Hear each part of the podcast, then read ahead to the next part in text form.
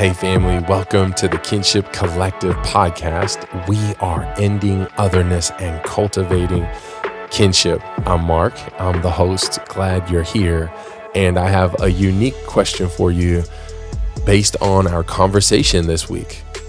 You probably read it in the headline already, but do you have a sexual relationship with yourself?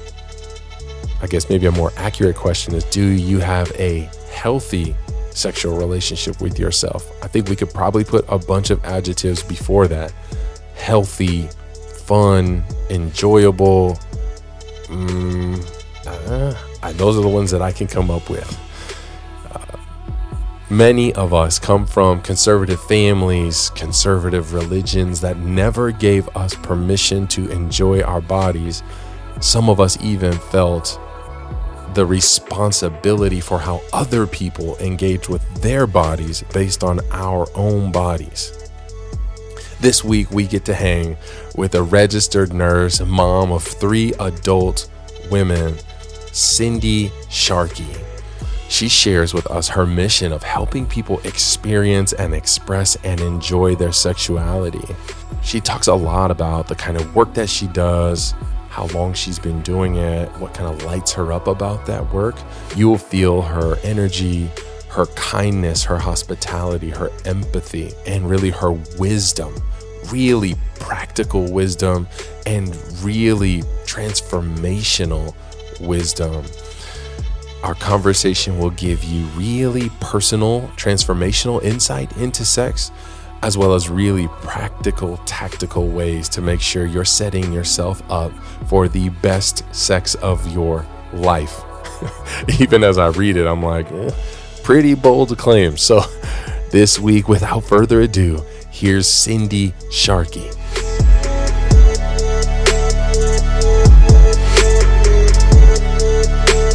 Ladies and gentlemen, today I am joined with an incredible human. She is an RN, a BSN. She's a healthcare professional with over 35 years of experience.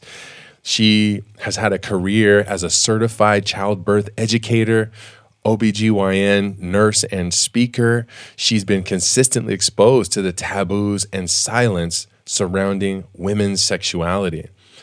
It's because of this stuff that she is passionate about opening the doors for women to have conversations about expressing and experiencing and enjoying their sexuality.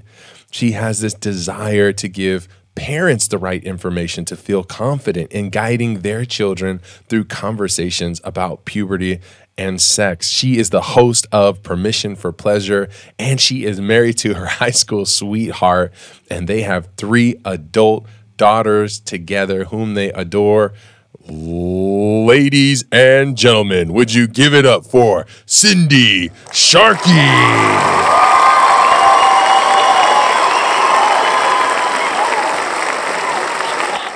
Wow. Mark, I love that. I'm going to have to add that to my pod. Have a little applause and audience participation. Thank Come on. hey, you know, Riverside, Riverside. love it. Cindy, I, I think for me, uh, those are the things that are public about you. And I would say from my interactions with you, what feels really important to communicate one, your smile and warmth that kind of diffuse some of the tension or awkwardness around the conversation.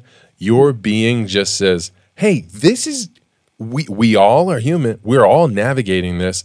Let's talk about it." And you have 35 years of kind of the history behind it, but your smile and your presence say, "Hey, it, it's okay. Let's talk about that." So I wanted to say that.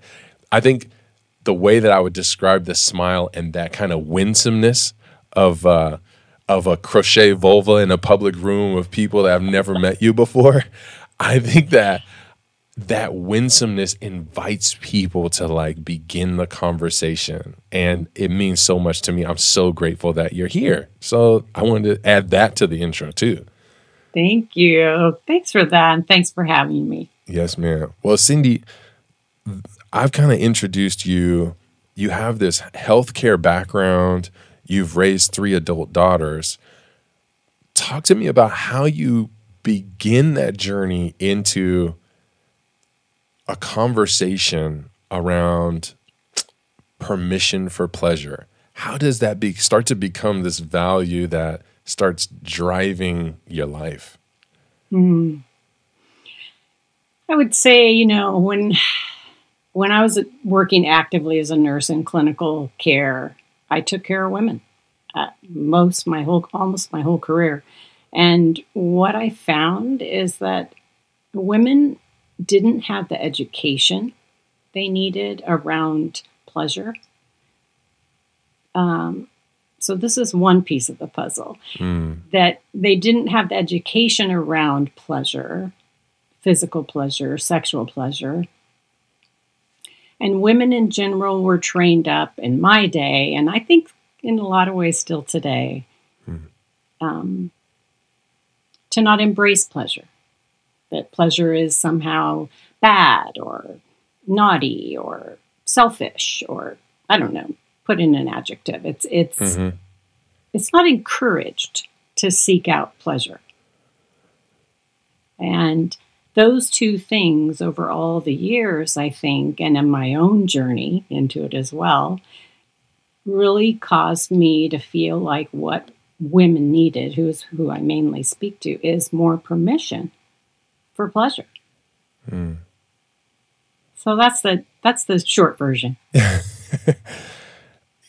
we there's a couple things that come to my mind. I I want this the 72 hour version, but I also I'm curious about two things. The first question that came to my mind is for someone that kind of came out of the church world, I understand some of the kind of religious bent control, kind of like body is bad and spirit is good. At least for me, some of the things that I internalized around mm. sexuality. Um, but when you're sharing, it sounds like you're sharing a more um, holistic perspective. That it wasn't just like Christian women that were having this challenge. Would is that what was true? Is, could you share more about that? Yeah, that is true. That is true. I, I think that I saw, I see it, and I did see it more within, and I wouldn't just say religious, but conservative mm. backgrounds, women with conservative backgrounds or mm-hmm. strict upbringings or religious upbringings, mm-hmm. but not not always. I just think culturally there also is some of this pervasive idea of not allowing ourselves to experience and embrace pleasure. Mm. You know, I'm I'm a woman. I raised three daughters. I, I work with women, and so I'm curious for you.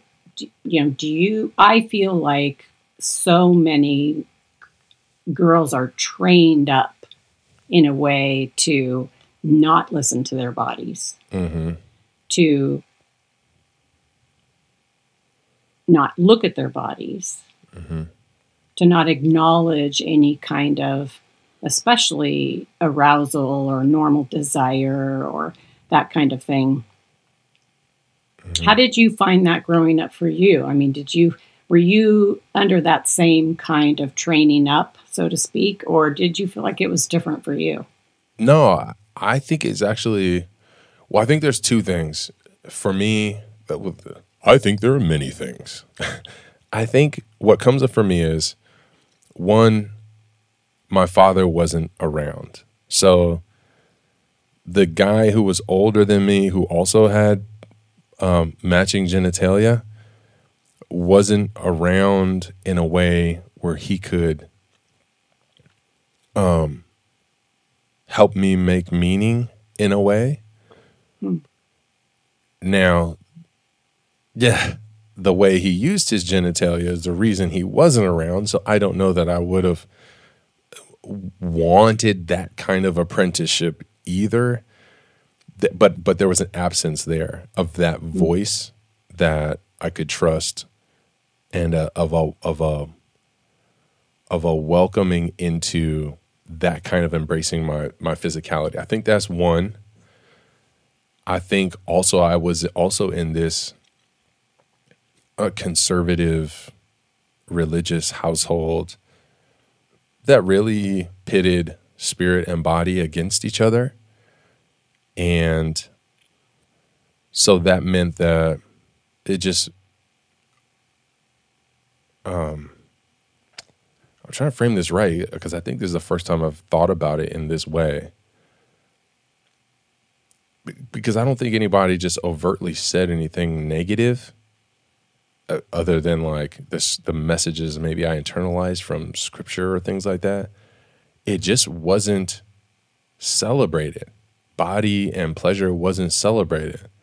Spirit and speaking in tongues in the circles I grew up in and like you know, miraculous kind of like spiritual things was celebrated, but not body.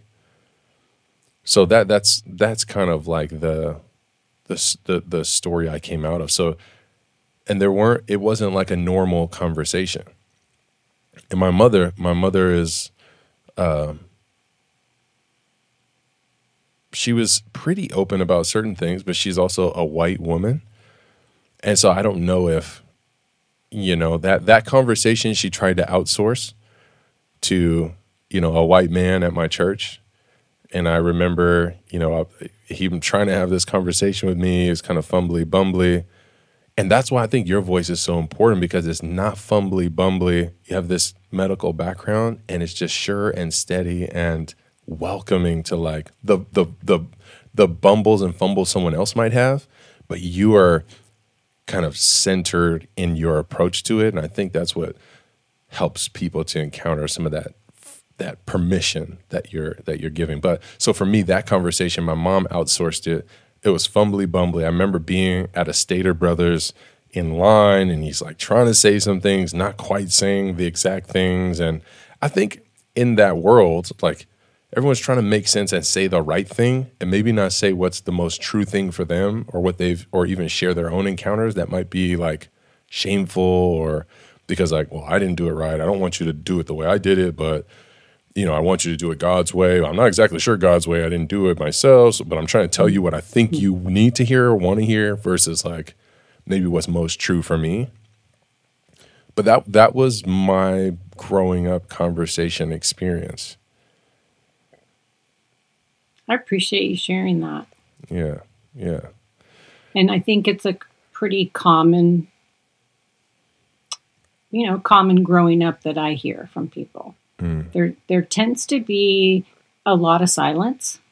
Mm-hmm. Some because of what you just described, which is not knowing what to say or not feeling comfortable saying. so saying nothing. Yeah. Right. Mm-hmm. Or perpetuating the shame message, mm-hmm. which is pervasive. Yeah. Um, because you yourself experience the shame message, and then we don't know anything different sometimes as parents, and we do the best we can, right, mm-hmm. with what with what we know and to to parent our kids, and yet um, that just keeps rolling forward and mm-hmm. rolling forward and rolling forward. Mm-hmm. Mm. I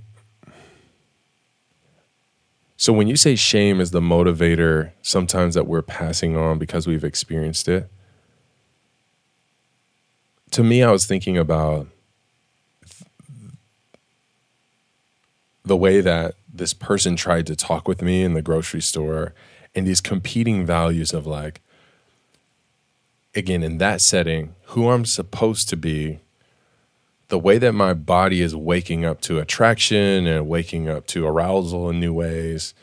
And it's almost like my body is telling me one thing, and these rules, back to what you're saying, um, are trying to make me something that doesn't feel congruent to where my body is.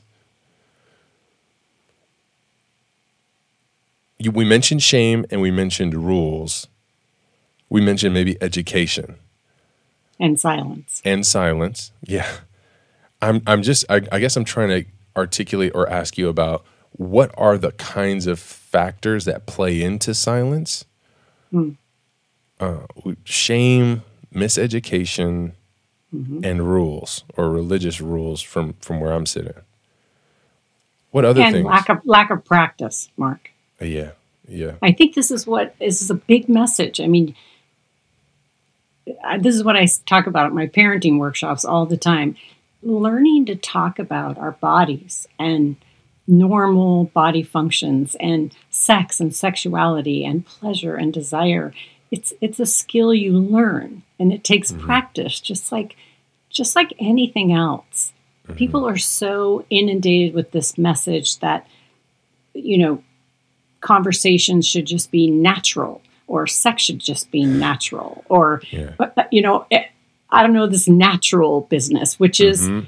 where does that all come from? I don't have the, the answers for, for that. It's a deeper conversation but i do hear this narrative quite a bit of shouldn't it just be natural or shouldn't my child just naturally know you know this or that? And i no i i don't believe that's true I, I think that just like anything else, it needs conversation and education and talking openly to spark more conversations and more conversations with ourselves and with one another. Yeah. Yeah. I- oh, I think one thing that's coming up for me around that the the practice and the education we we haven't had it modeled for us. Somebody's got to do it first. Um as it relates to parents because I think that word outsourcing kind of keeps coming to the forefront of my mind where we're just trusting that well the school will do it which is interesting because back to like money and sex and politics, uh, these things that become these taboo topics where we, we try not to talk about them, you know, let's say at the Thanksgiving table or these, you know, the, these sacred places, church, your, your Thanksgiving table, which to me is like, well, if your Thanksgiving table or your church can't, or, the, or your sacred space can't hold the reality of who you are as it relates to politics or sex or finances, I don't I don't know what to tell you. Uh, There's some things I think, but uh, but I don't know what to tell you. Um, but it just feels it feels like we're trying to outsource that conversation. But it's one of these precious conversations that really tells us where we are. It means so much to us. And that it, it I think maybe that causes some of the angst where it's like if I get this wrong, then maybe my child will go through some of the the wounds or some of the repression or some of the things I've gone through and I don't want that which then then we kind of fulfill that kind of self-fulfilling prophecy on our own by we create the vacuum of information and they got to go figure it out in the same way we did and then they end up where we did potentially or wherever they will end up it's interesting Could I just encourage you? I mean, as a parent of younger kids, right? yes yes That you can start wherever you are. hmm So, anyone listening, you know, it's never too late. I really truly believe that. Come on Um, there, there, there's times now, even with my over 30 daughter, where I come back around and say, Hey, I realize now, like, I, I did not t- teach that well when you were younger, or I didn't communicate that well, or I no longer believe that Mm, which I did teach you, and I wanted to let you know now. And I'm I feel I feel badly inside, or I'm sorry that I you know I didn't know that then. hmm That kind of repair too is possible a- at, any age and valuable and healing. hmm hmm And so for for for wherever you are, that's your starting point.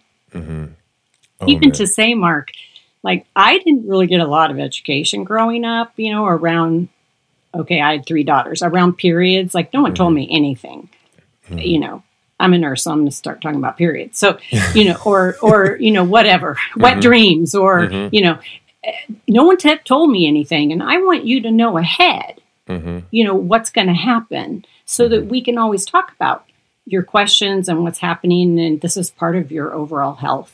So i'm kind of i'm kind of segueing into that but of course that's my lane but do you see it's like you you can always frame out and say hey i i didn't get a lot of education so i may be kind of learning some things how we could talk about it as we go hmm that's that's a good thing. That's a good approach. Mm-hmm. It um when you say that, it reminds me of um, Brene Brown and just the vulnerability that it would take.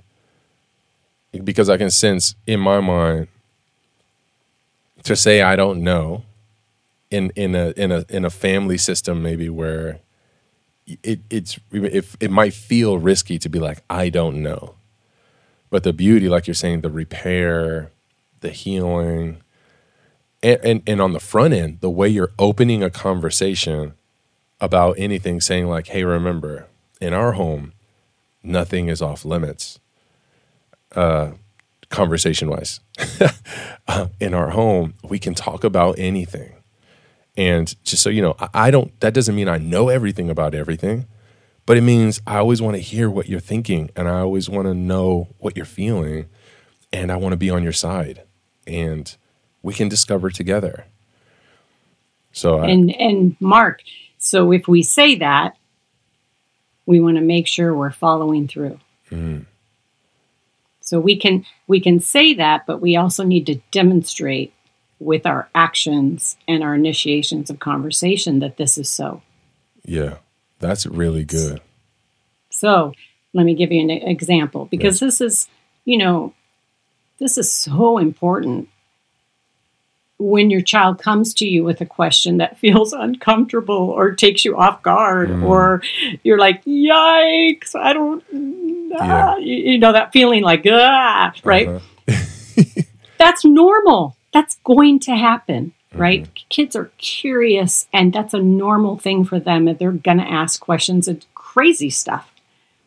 And as a parent, you can say, Wow, I'm really curious. What made you ask that? Like reframe to give yourself a 2nd mm-hmm, mm-hmm. And then also you can say, That's a really important question. And I, I want to think about that and then circle back and answer let's let's talk in an hour or two when I can think, you know, think I want to think about that. You we could do that.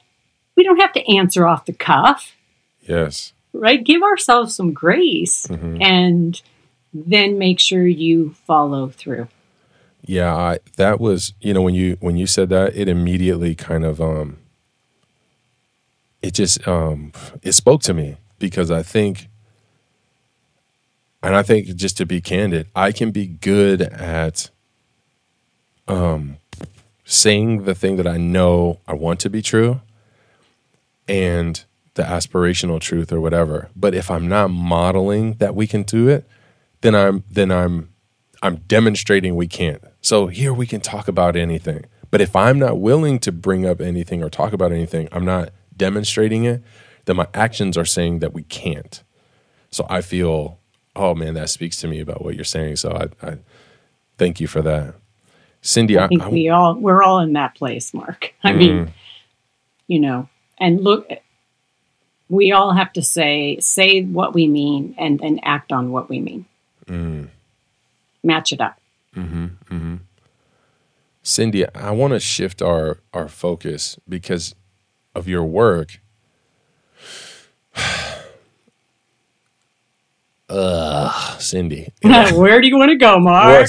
I know where I want to go. I'm just trying to like frame it because in in in some of the kinship spaces that we create, I'm around different ages of people that are waking up or giving themselves permission in different ways. Mm. And so I guess I was going to try to construct a avatar of a person. We have a uh, we have a young 30s mom who grew up in a conservative family but is waking up to something new around sexuality. I it's, it's that's where I'm like, how do I create the avatar? Mm-hmm. Uh, I'm gonna say young 40s mom. Okay. And she's waking up to to sexuality in a new way, whatever that means for her. She's in her second marriage.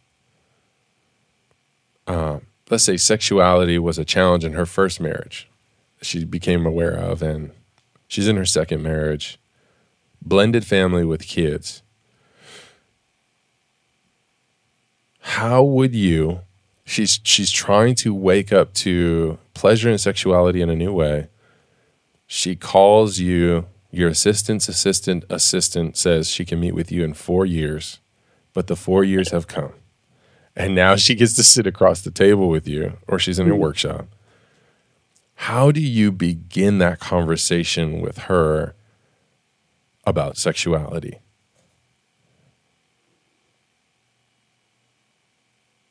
I think a jumping point for anyone. I'm just I'm just grinning inside because I just spoke to a group of 100 women last week in the very common to the scenario you're bringing up. Mm. All, all sorts of from all sorts of places, but this is a common commonplace. Mm-hmm. Is is do you do you think you have a sexual relationship with yourself? Mm so often I find that, at least for women, they, they have never considered that they have their own sexual relationship with themselves. Mm, mm-hmm.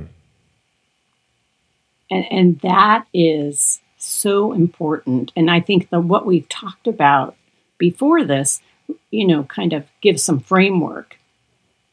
Women are often not taught to have a sexual relationship with themselves, nor to develop their own sexual ethic. There's so much repressed uh, acknowledgement of their body, of arousal, of pleasure, mm-hmm. of sex being for them. Mm-hmm. And so, this woman you're describing is possibly realizing for the first time in a different relationship that perhaps sex is for her. And pleasure matters, and her pleasure matters. Mm-hmm. And what can that look like? And how do I explore that? And so it starts with how do I feel about my own self and my own sexual ethic? What, what do I believe? What is my attitude? about that for myself because I do believe we have a, our own sexual relationship. If we're partnered, they have their own, and we have one together. Mm-hmm. And so that's where it starts. And then it's really investigating your perspective of pleasure. People don't do this. They, they always look at me a little like, what? what are you talking about? Mm-hmm. But it's like the layers of an onion, Mark. You know, there's mm-hmm. a lot that we take in, either realizing and it's you know obvious or we just we, the subliminal messages and, mm-hmm. and media and culture and, and just all of it that if we don't sit with ourselves and sort of peel off the layers and consider and pay attention and what do i really believe what have i heard that I no longer believe? Mm-hmm. What can I let go of? What do I want to hold tight to? Mm-hmm. These kinds of questions. Everybody wants a, a, an easy button, but it takes this kind of investigation and thinking about our own selves and our own sexuality 1st mm-hmm. mm-hmm. What do you think about that? Yeah, well, I, I, several things come up for me I think you know that that repression thing is huge. I think around in conservative spaces where again, for me, that was my experience. Like freak, my body is telling me that like I want these things, but mm-hmm. like but God is telling me heavens no, you can't even afford to take a girl on a date, let alone marry her right now, you little 12-year-old or whatever, the, you know, whatever that is like. I just feel that um that uh, that that that pull, and being for me, I can just feel the like uh, trying to push this thing in a box, like I'm trying to make mm. it fit something that it's not right now.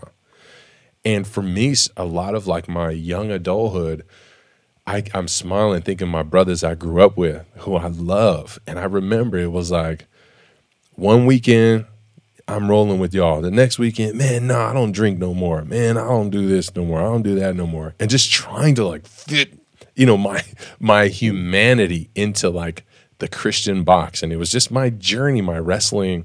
But repression to me, that word feels like, oh, get in there. Like trying to force something that where it doesn't want to be, where it's not meant to be.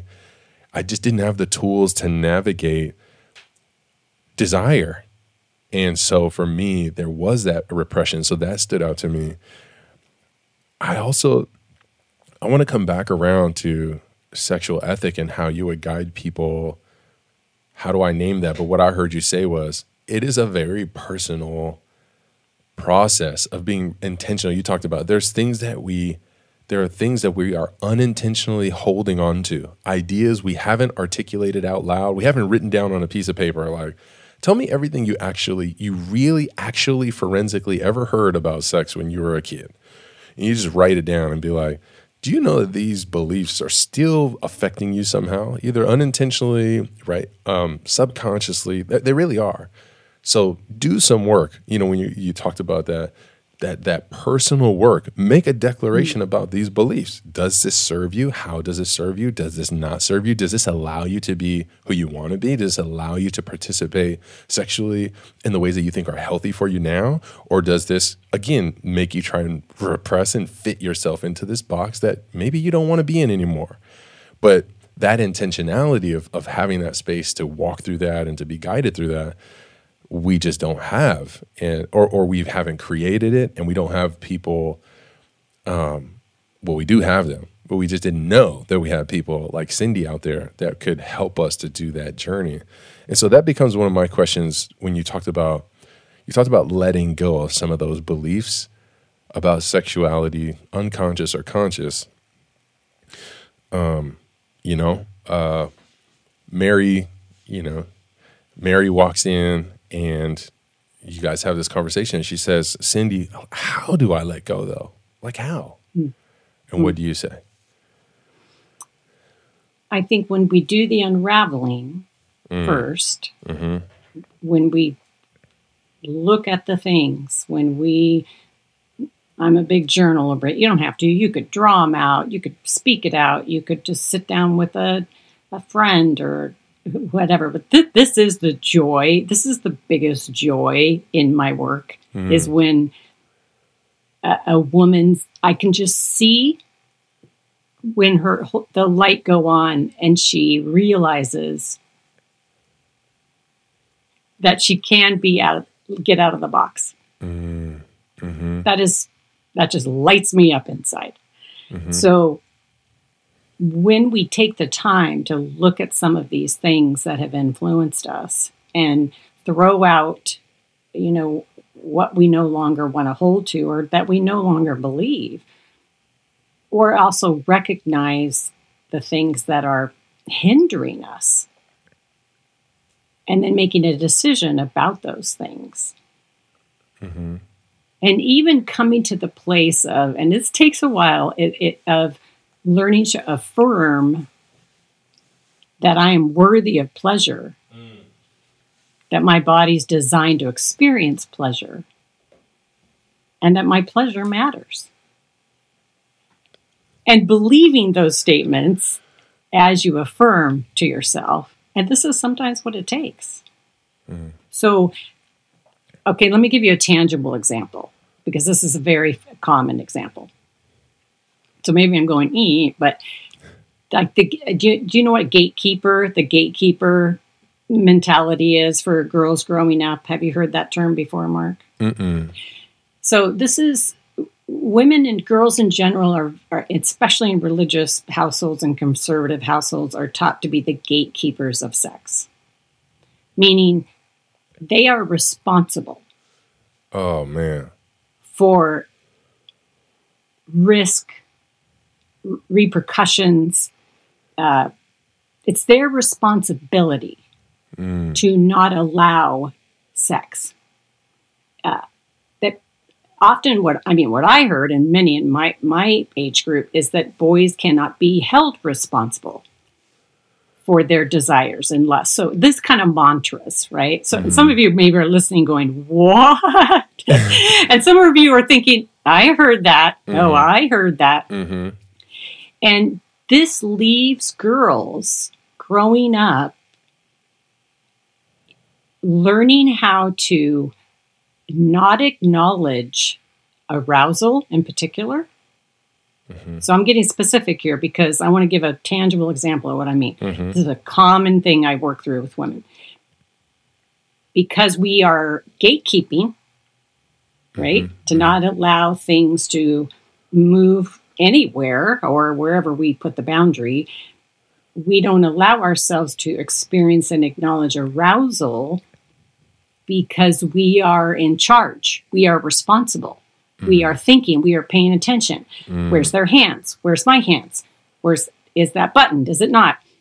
I don't want to feel anything because I'm in charge of keeping things at this place. Mhm. I'm the gatekeeper. Mm, mhm. Does this make sense? It makes sense and it feels terrible. Hmm. Doesn't it? Mm. Because it just really hinders women from growing up to feel freedom Mm-hmm. to feel Mm. in their bodies. Hmm. To even recognize normal arousal in their bodies. Mm-hmm. And that is not a switch you can just flip, Mark. Yeah. That's a very tangible example uh, of one of the things that's often part of this onion, you know, of our mm-hmm. sexuality, so to mm-hmm. speak, or garden, or whatever you want to use, you know, mm-hmm. your metaphor. That if we don't unpeel these layers of what's ingrained there, it's hard to then move out of the box and widen, you know, our the box to what we now believe for ourselves. Cindy, when you're mentioning out of the box, for me, the question that comes to my mind is about the most complicated box you've seen someone come out of. I, so I'm curious. uh, One of the things that I was at an event four or five years ago there was a couple there that shared about their journey. They had three young children, and they had come out of a religious, conservative environment. One of them was queer, and one of them wasn't. And they thought, you know, they were going to work together, create a family. They were open about it. And there came a moment where they realized, okay, well, we don't have to keep the queer sexuality in the box, but now my queer sexuality doesn't fit into the family we've created. And they created rhythms around family. I was sitting in the audience and they were telling me this with like a smile and wholehearted kind of authenticity and integrity, what felt like integrity. And I was like, there's no way they're both this happy about them splitting or creating new reality with one another. Like I, my mind just didn't even have um, places to put that. Maybe I was just like, no way. There's no way they're both this happy for real. It- it- I don't. I can't. I don't. How could they be? I'm curious about when you've saw saw someone waking up and now the new them doesn't fit into so they're coming out of their box but now there's a, a system of family around them or a system around them that maybe no longer contains the more whole the more healed this this different version of them do you have any stories about that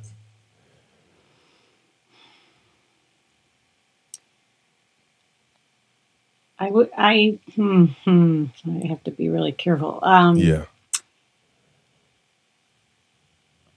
I think that that those situations when I've come into them with women, there comes a point where they. I'll be honest. Most often, as as much as you may not believe it, most often, partners want to learn and grow and and can and and work work through with you what what is going on yeah it may take an, an, a professional to come alongside and help navigate those conversations certainly mm-hmm. and i highly encourage that Mm-hmm. i do think that there's often this narrative where people think well, just, you know, forget it. You know, they, they're not interested. And I haven't found that to be true. So you're describing this couple, this family, and that's what I see more often than not. Yeah. Which is hopeful, right? Mm-hmm. But in these other situations where, you know, a person comes up against complete concrete and they have changed, then it becomes a, a time of real decision making Yeah. about can I continue to flourish and grow where I am and be Mhm. true to myself in the in the relationship I'm in or can I not? Mm-hmm. And in those situations, most of the women that I've met with, they can no longer hide themselves Mm-hmm. um, and discount their own voice. Mm-hmm.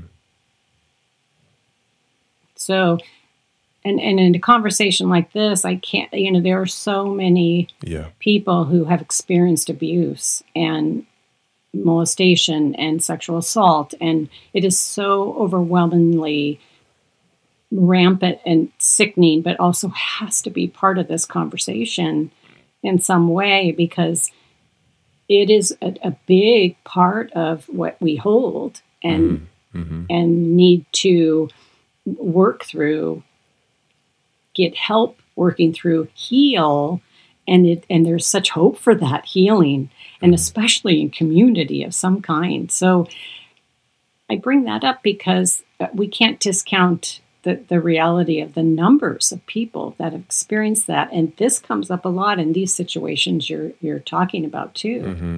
where they finally face what happened to them and Mhm. realize that they were not responsible and Mhm. quit shaming themselves. And then you're right, the box gets much bigger. Mm. So it's a bit of a tangent, but No. I it's so important to me to recognize those who've been victimized and and to say I see you and and this is a big this is big and and there is healing and hope and I want that for you. Mm-hmm. Cindy, I appreciate that, and that that's that doesn't feel tangential to me at all. I think I really love what you said to go back um, to speaking to the situation, and yeah, like I, I think even the way I framed the question is like, tell us another story, another difficult story of a family. But what I really was more curious about is what you did speak on, which is like, well, the reality of navigating a difficult space like that. And one of the the most beautiful realities is that a partner who loves you loves you. Hmm. And if they might have to face the difficulty of loving you in a different structured relationship, but they still love you. And I think that belief of of maintaining that belief and that reality. And sometimes it's not real. And then it's like, well, what kind of choice are you making anyway? If they mm. don't care enough about you to be alongside you in this or to like but there's a lot of pain also that a partner experiences in that in a change like that or in mm-hmm. anything that's gonna change their life and their world. That's that's it's a lot. It's a whole lot. So not to belittle that, but I really appreciate that reminder that this is a person that you've built life with and if they love you, it will be a, a kind of experience. Sometimes they can love you and still feel like a brick or not be really open to evolution or change. That's okay too. But I, I first of all, I appreciate that. Then I to speak to the, I, I, you know, I feel like I, I might be ignorant here, but the last time that I checked, it was one in three women experiencing some sort of sexual trauma, and one in maybe six men. I, am I close? Am I off? That's pretty close, yeah. hmm Okay. yeah. What What are It's, that? it's just it's pre- it's just prevalent and pervasive, and so much is non-reported that I would hmm. say that's that's probably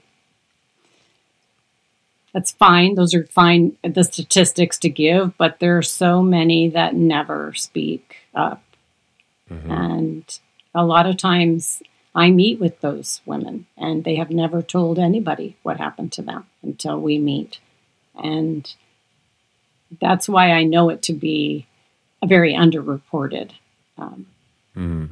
and also a, such a per, such a pervasive wound and and hurt that carries over into everything we're, we're, we're talking about here, and especially in sexuality. Yeah. Shame, silence, and how we feel in our bodies, and and so it is it is something that I always bring up because I want people to hear that they're not alone Mm. and that it matters and they matter. Mhm. And I see such hope and healing with so many of the people I work with, and I want people to hear and hear that. Mhm. It's important to keep saying that out loud. Mm.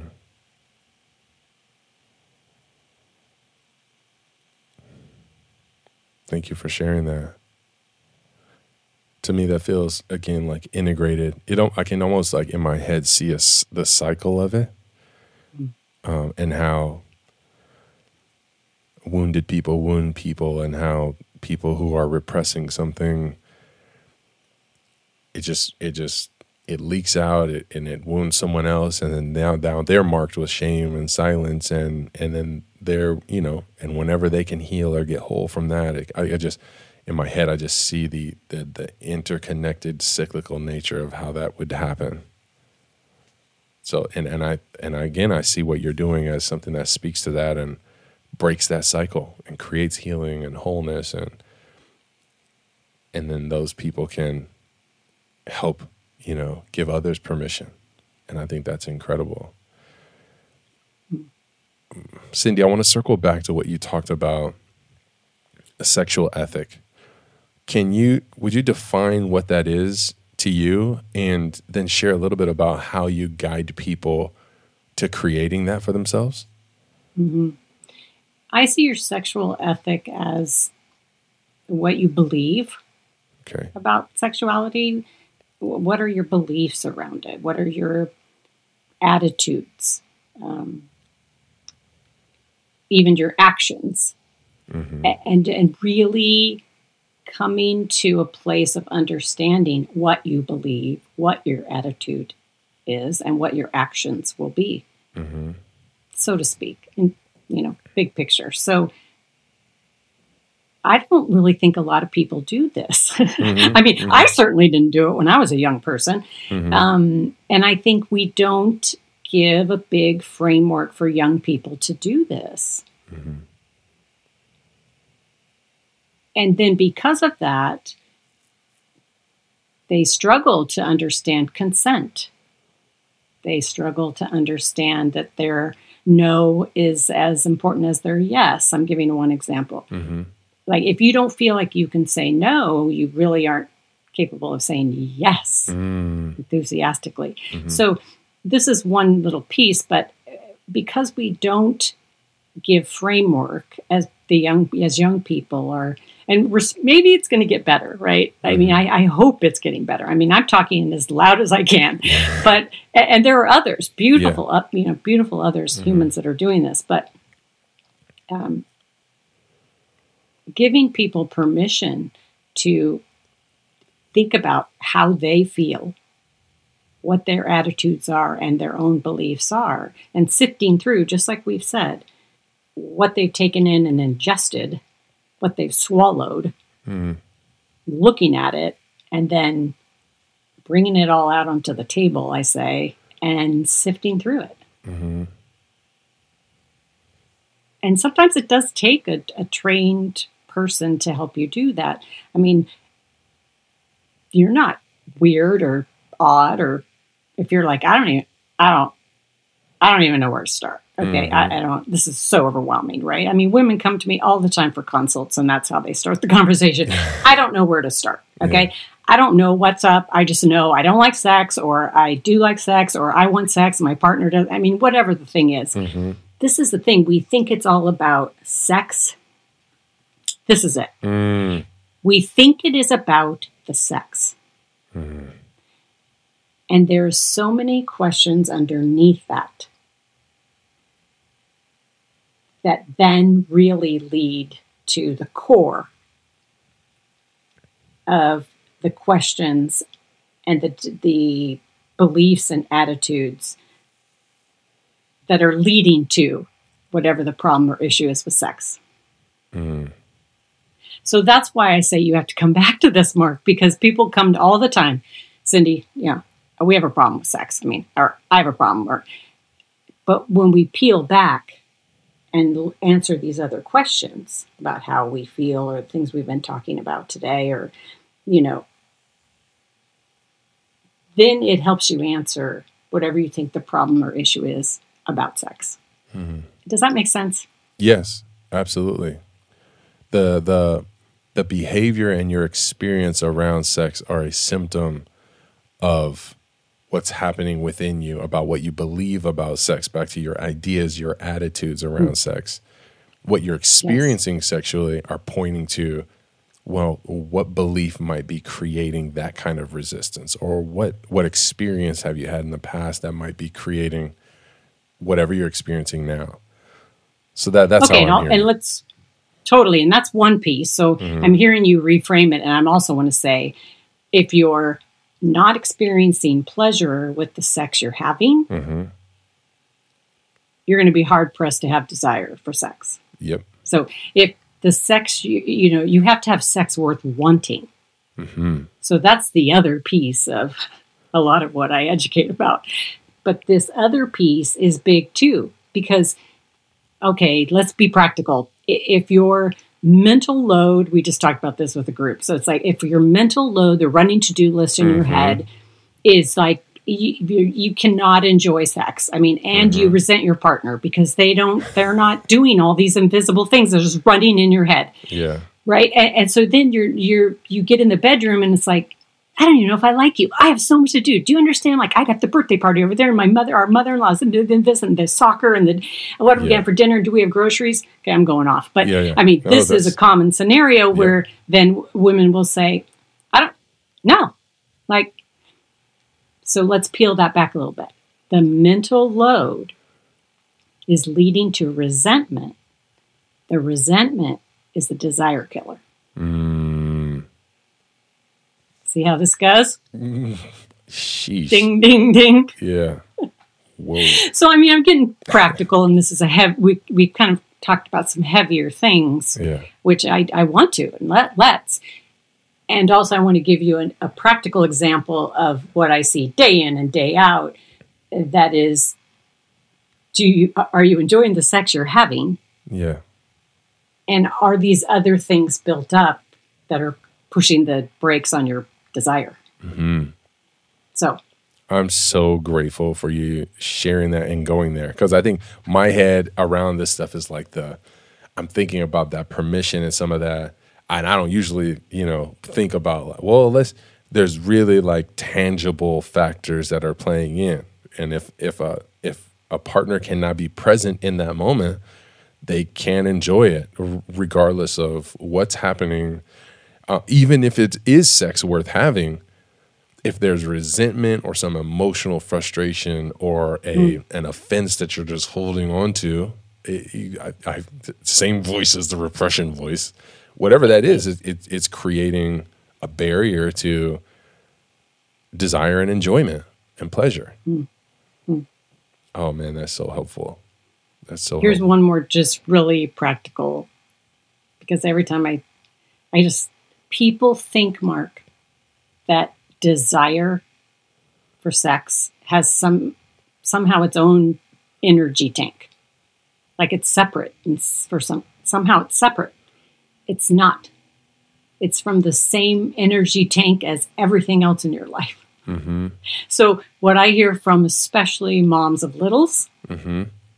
is they have no energy. So they can't figure out, Cindy, I don't have any desire. Something's wrong with my go button. Like I, it's, I don't know, it's, it's something's wrong with it. It's off or it's broken or I'm broken. I'm like, mm-hmm. you're not broken, honey. Your energy tank right now is is in the toilet, yeah. right? Yeah. A- and your desire comes from that same energy tank. So if there's no energy there, there's no desire there. Mm. I'm just trying to give a couple just practical things because I think so often we we we we forget that it's all one. That is It's all it's all part of it. that, that that's that that is really important. I feel like these uh these this practical section is like is the section. And that's why I love people can get to your to Permission for Pleasure podcast and listen to those conversations that you'll have many seasons and many conversations that can give you even more perspective into some of the practical and some of the kind of like high level or deeper or some of those other questions we've been talking about. So the last question I have for you Cindy is about your hope. You talked about the future and hoping something different for kids, and and I and I just see the impact of when, when in our conversation about the cyclical nature of unhealth or instability or fear or resentment or just woundedness in all of this. When you think about the work that you're doing and the ways that you've shifted career to say, you know what, I, I'm not doing this stuff anymore. I really just want to see people and especially women liberated into pleasure and to be able to desire. And I love what you said about like, you're not broken. There's nothing wrong with you. Like, let's understand what's happening here and to give people that for you back to like what's practical when when you think about the person who comes into the front end of the workshop what's your highest hope and a workshop is kind of like this the the one off kind of thing but when you think about that journey can you describe the end of the journey when someone is has given themselves permission to pleasure and now they are like go button is working the on button works the like stay button where all the buttons work can you describe what what that reality is Well, since you're using the on, I'm getting all excited, so let me just take a deep breath. Okay. When you're using the on button analogy, which is how our brain works, an accelerator and a and a brake, right? There's a two part system. One of the big things that, that I think people's aha is is realizing that the ways in which we turn ourselves off, they override our on. So people think their accelerator or their on or their go button, like you're describing, is broken or faulty. Or and what actually is true is that the mm. whatever is turning you off, whatever you are in the ways in which you are turning yourself off, will override your go or your on. Mm.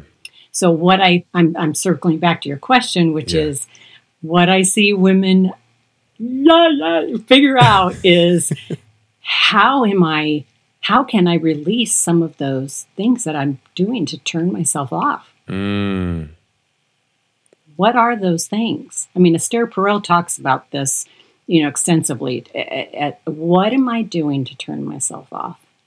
And when we recognize those things and and release those, some are big, heavy things, and we've addressed some of those. Some are more like we need a lock on the bedroom door. Yeah, Period. yep Okay. Yeah. So I'm just saying they're they're they're smaller and they're bigger, right? mm-hmm. When we're we allow ourselves to decrease those offs, ooh, our on gets a lot more touchy. right? It's a Mm. Lot more sensitive because we open up ourselves to permission to go. yes And I do see that women, I mean, I get so excited because they become so free around their bodies, accepting their bodies where they are, embracing that their bodies and brains work together and that it is all one,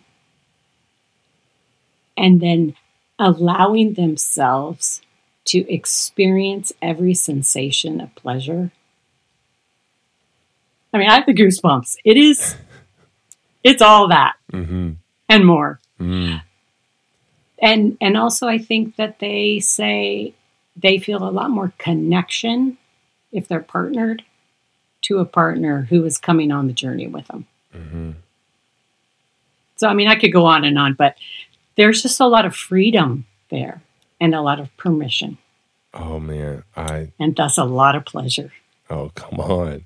Come on. I love that. I think uh, you know when when when you hear when you say that I'm thinking about sometimes we think we need to add more hmm. foreplay, add more candle, music, add and yes, maybe sometimes we do need to add more, but what I'm hearing you say is oh, but what's even more powerful is removing the the things that are preventing you to hmm. experience and to be fully present in that moment. And that's not always about the the candle and the music and the whatever or the time or the the the you know, it's sometimes that's about the lock on the door removing the preoccupation with if someone else can get in here or hmm.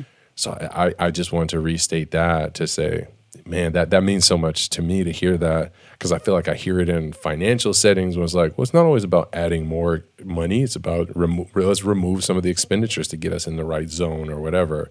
Mm-hmm. Um, or when you're planting in a garden, it's like it's not always about adding more seed or adding more water, adding more sun. Sometimes about removing the things that are stealing the nutrients. And so all of that clicked for me when you said that. Great analogy. Love it. Cindy, thank you so much for your time, your story, and more importantly, all the work you do to give people permission for pleasure. How would you prefer people find you, participate with you, join along in the journey? Would you share with us how we can get connected to you?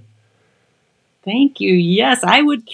I think the uh, the easiest way is just the web, my website, probably. It's cindyscharkey.com. You can find everything there. It's C I N D Y S C H A R K E Y. You can find the blog there where I write and answer the questions that I am so frequently asked, or you can find the podcast, um, find how to reach me. Love to have you join me there. My community is um, growing, and I feel like it's a safe space. So you're invited. I love that. Thank you, Cindy. And I think if you've listened today, I, I would hope and I trust that like something landed with you, whether it's in some of the logistical kind of um, tactical changes or if it's a deeper transformational thing for you. I, I, I, if you're watching some of the posts we'll put up about this, you can see Cindy smile. And if you're listening, you've just heard all of her experience with people, really to declare you're not alone, you're not broken this is something that we all experience, especially those of us who grew up in conservative religious homes, and that there is so much hope to experience freedom and love and embracing your body and experiencing pleasure. Thank you for listening, and we will talk to you again next week. So much love and respect. You are not alone, and you are so loved. Peace.